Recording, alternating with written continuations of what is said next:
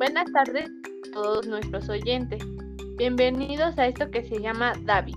El tema que hoy trataremos será características de seres vivos.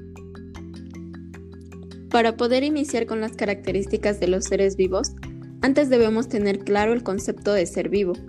Un ser vivo son aquellos organismos que están formados por una o más células y que tienen la capacidad de desempeñar las funciones básicas de la vida. Existe una variedad de características. La primera a tratar es la reproducción. Este proceso biológico por medio del cual los seres vivos forman los individuos semejantes a ellos, que además de continuar su especie reemplazan a los que van desapareciendo. Esta se divide en reproducción asexual, cual se lleva a cabo sin la participación de gametos o reproductoras.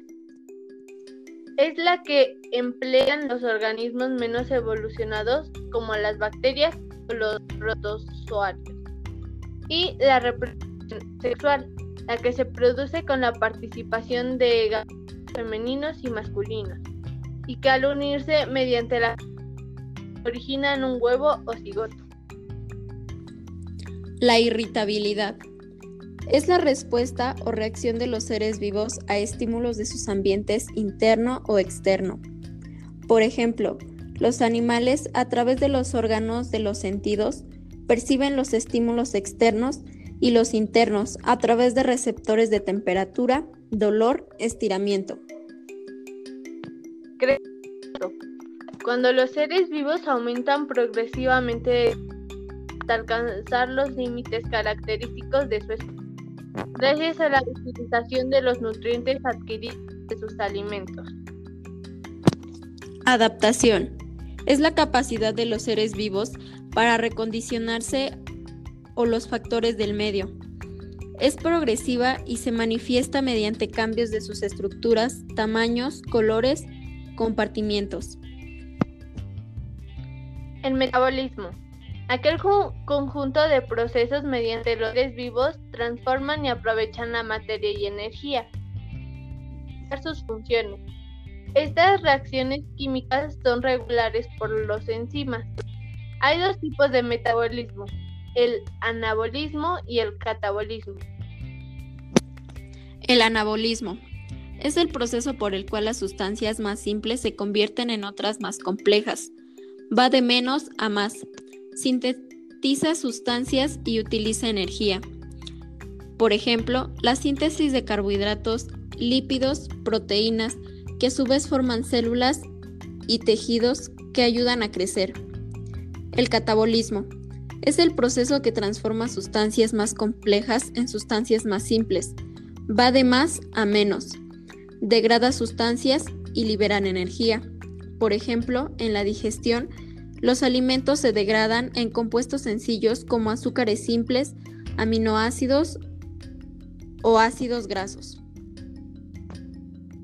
Homeostasis es la capacidad de los seres vivos de mantener el equilibrio biológico de su interior por medio de homeostáticos, en forma independiente de las variantes externas e internas. Por ejemplo, regula el calor de nuestro cuerpo. Cuando hace calor el cuerpo suda, cuando hace frío el cuerpo favoriza más alimentos. Los seres vivos se desarrollan.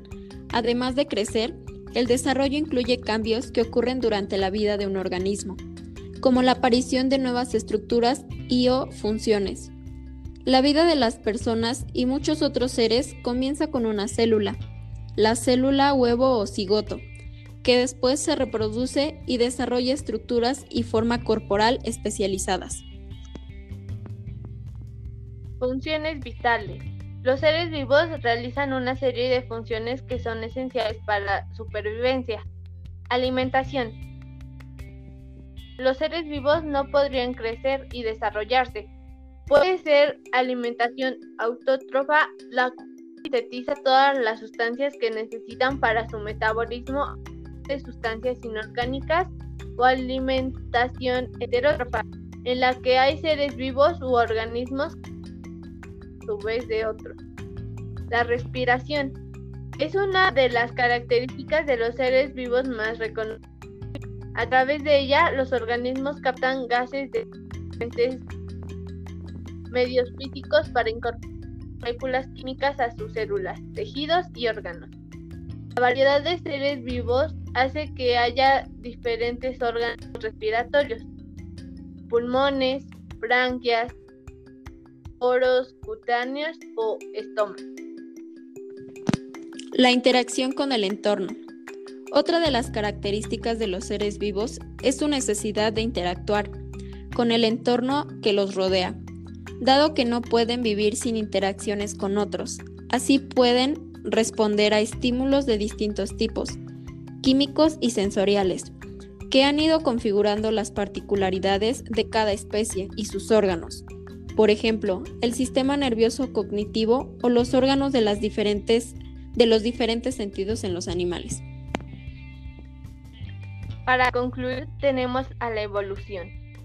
Permite la aparición de cambios heredables en las especies a través de las generaciones.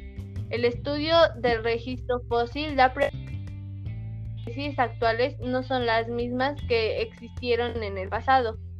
Muchas de ellas se han extinguido y otras se han transformado, dando lugar a la aparición de especies nuevas. En conclusión, podemos decir que los seres vivos tienen características más allá de, lo que común, de las que comúnmente conocemos, tal como lo es el hecho de que respiran y se reproducen. Tema es un mundo lleno de grandes incógnitas. Esto es lo que lo hace ser aún más interesante e relevante. Con esto concluimos el tema del día de hoy. Agradece su tiempo por escucharnos y les desea un lindo día. Esto ya no lo decimos, esto ya lo cortamos. Sale. Quedó. Voy a. Va. Oye. Este. En la parte que te toca a ti donde dice alimentación, ahí creo que viene subrayado. Quítaselo para que no diga que copiamos y pegamos. En el. Dice funciones vitales. Te toca a ti.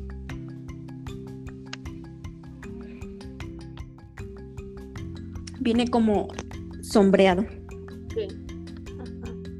Alimentación.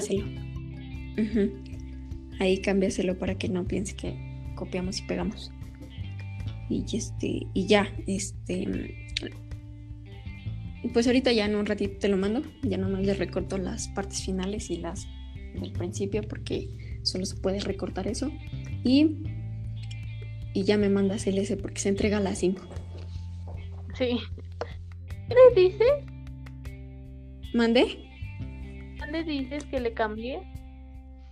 Ahí porque tiene como, está como subrayado de gris. Dice en donde empieza, ¿no? A mí sí. O bueno, pues si no, ahí me lo mandas otra vez. Y ya, le pongo la portada y todo, ¿no? Ajá, y ya yo te mando el audio este. Sí. Bye.